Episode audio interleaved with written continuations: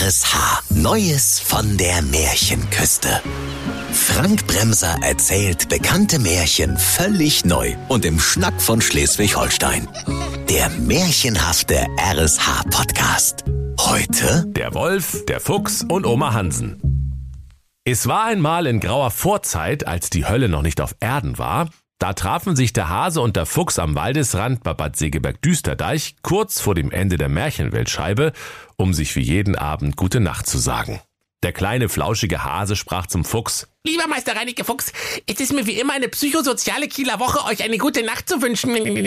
Doch der Fuchs erwiderte, Ach, Pappalapapp, du Dummsnacker. Gute Nacht, gute Nacht. Wie soll ich denn gut schlafen, wenn ich dauernd so einen Hunger hab? Vom Gute Nacht sagen werde ich auch nicht satt. Der Hase, der ein gutes Herz hatte, reichte dem Fuchs ein Sträußchen Löwenzahn. Hier, Meister Fuchs, probier's doch mal mit vegetarischer Ernährung.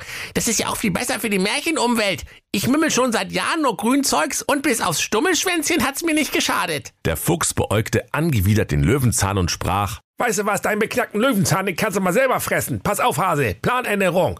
Statt Gute Nacht sagen wir heute Guten Appetit. Und ich fress einfach mal dich. Ha, da kickst du, wa? Da zitterte der Hase vor Schreck wie ein unvorbereiteter Schüler vor der Mathearbeit und sprach, Moment mal, nicht, nicht so schnell. Wie, wie, wie willst du mich denn fressen, so ganz ohne Besteck? Äh, gib's zu, da hast du bestimmt auch noch nicht drüber nachgedacht. Wo ist denn das Problem? sprach der Fuchs. Du hast doch zwei Löffel. Da könnte ich sogar noch wen zum Essen einladen. Da sagte der Hase, Verdammt bist du schlau. Aber mal was anderes. Wie willst du mich überhaupt runterkriegen, so ganz ohne Beilage? Du hast doch weder Mischgemüse noch Grünkohl. Nicht mal ein Stück Brot. da wurde der Fuchs ganz ungehalten und knurrte. In der Not schmeckt der Hase auch ohne Brot. Du warst wohl krank, als wir in der Schule dämliche Sprichworte durchgenommen haben, wa? Und jetzt hab dich nicht so. Für mich ist auch die sechste Stunde. Ich will auch bloß nach Hause. Du wirst jetzt gefressen und damit basta. Mit, mit, mit Pasta?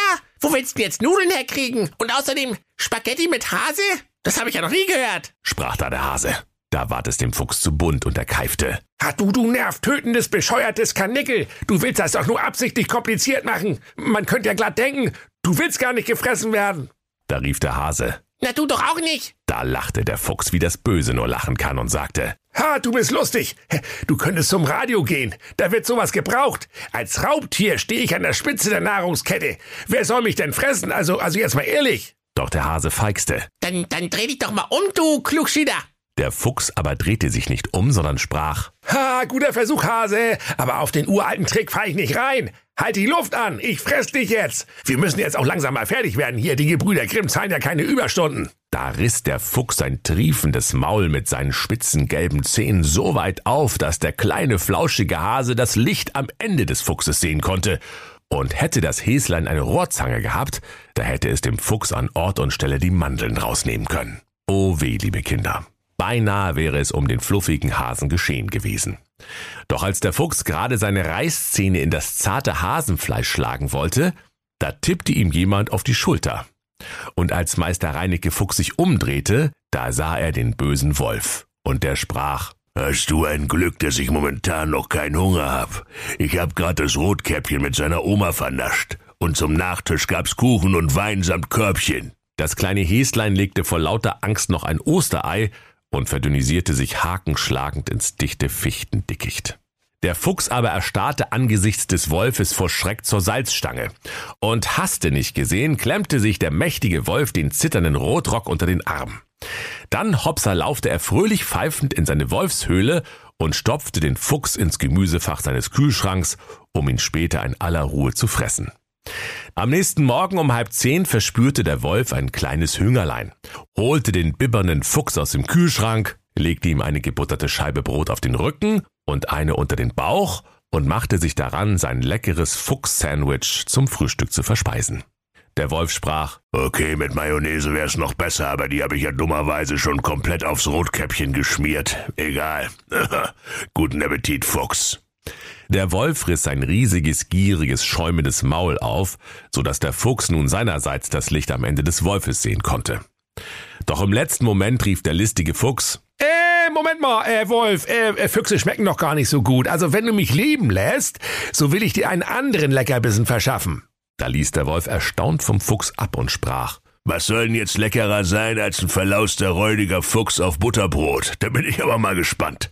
Der Fuchs raunte. Äh, lieber böser Wolf, ich, ich weiß, wo eine fette Gans wohnt. Die könnten wir doch klauen. Und die Bäuerin ist gerade nicht da. Die ist im Urlaub auf Mallorca Düsterdeich. Da ließ sich der Fuchs nicht lange bitten und sie liefen zum verlassenen Hof der Bäuerin, wo der Fuchs ein Loch im Zaun kannte. Als der Wolf die stattliche, fettgefressene Gans erblickte, da lief ihm das Wasser im Maul zusammen und wieder auseinander. Der Wolf stopfte das Federvieh in einen Kartoffelsack und warf sie sich über den Buckel. So schlenderten der schlaue Fuchs und der böse Wolf mit dem fetten Geflügel zurück in die Eigentumshöhle des Wolfes. Kaum angekommen wollte der Wolf das Gänslein rupfen. Doch da klingelte es Sturm an der Türe. Der Wolf rief, Ja doch, böser Wolf ist kein D-Zug und er ging, um nachzusehen, wer da draußen sei. Vor der Wolfshöhlentüre aber stand der Kinderchor des Schleswig-Holsteinischen Landestheaters, dirigiert vom Kapellmeister Jägermeister. Und die Kindelein sangen Wolf, du hast die Gans gestohlen, gib sie wieder her, sonst wird dich der Jäger holen mit dem Schießgewehr. Und kaum hatten die Kinder geendigt, da brannte der Kapellmeister Jägermeister dem Wolfe ein paar Ladungen Schrot auf den grauen Pelz. Und während sich der Wolf noch seinen schmerzenden Hintern rieb, entkam die Gans durchs Küchenfenster. Der Fuchs rollte sich auf den Boden vor Lachen. das ist mir auch schon mal passiert. Der Wolf grollte. Dir wird das Lachen noch vergehen, du pelzige Zumutung. Dann fress ich eben doch dich. Oh nee, mach's nicht, rief der schlaue Fuchs. Ich will dir etwas viel Schmackhafteres verschaffen als die Gans. Was, was hältst du von einem zart schmelzenden Geißlein?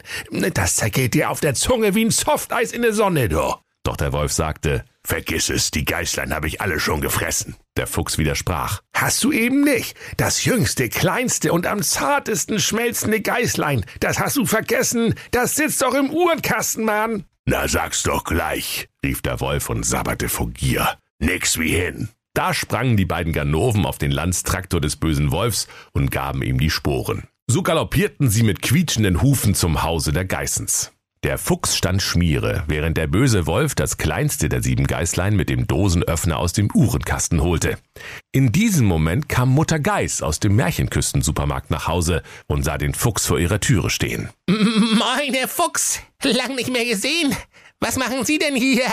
Der listige Fuchs sprach, Ah, bloß gut, dass Sie kommen, Frau Geiß. Äh, der böse Wolf ist gerade bei Ihnen eingebrochen. Machen Sie schnell, der hat noch nicht gefrühstückt. Die alte Frau Geiß keifte.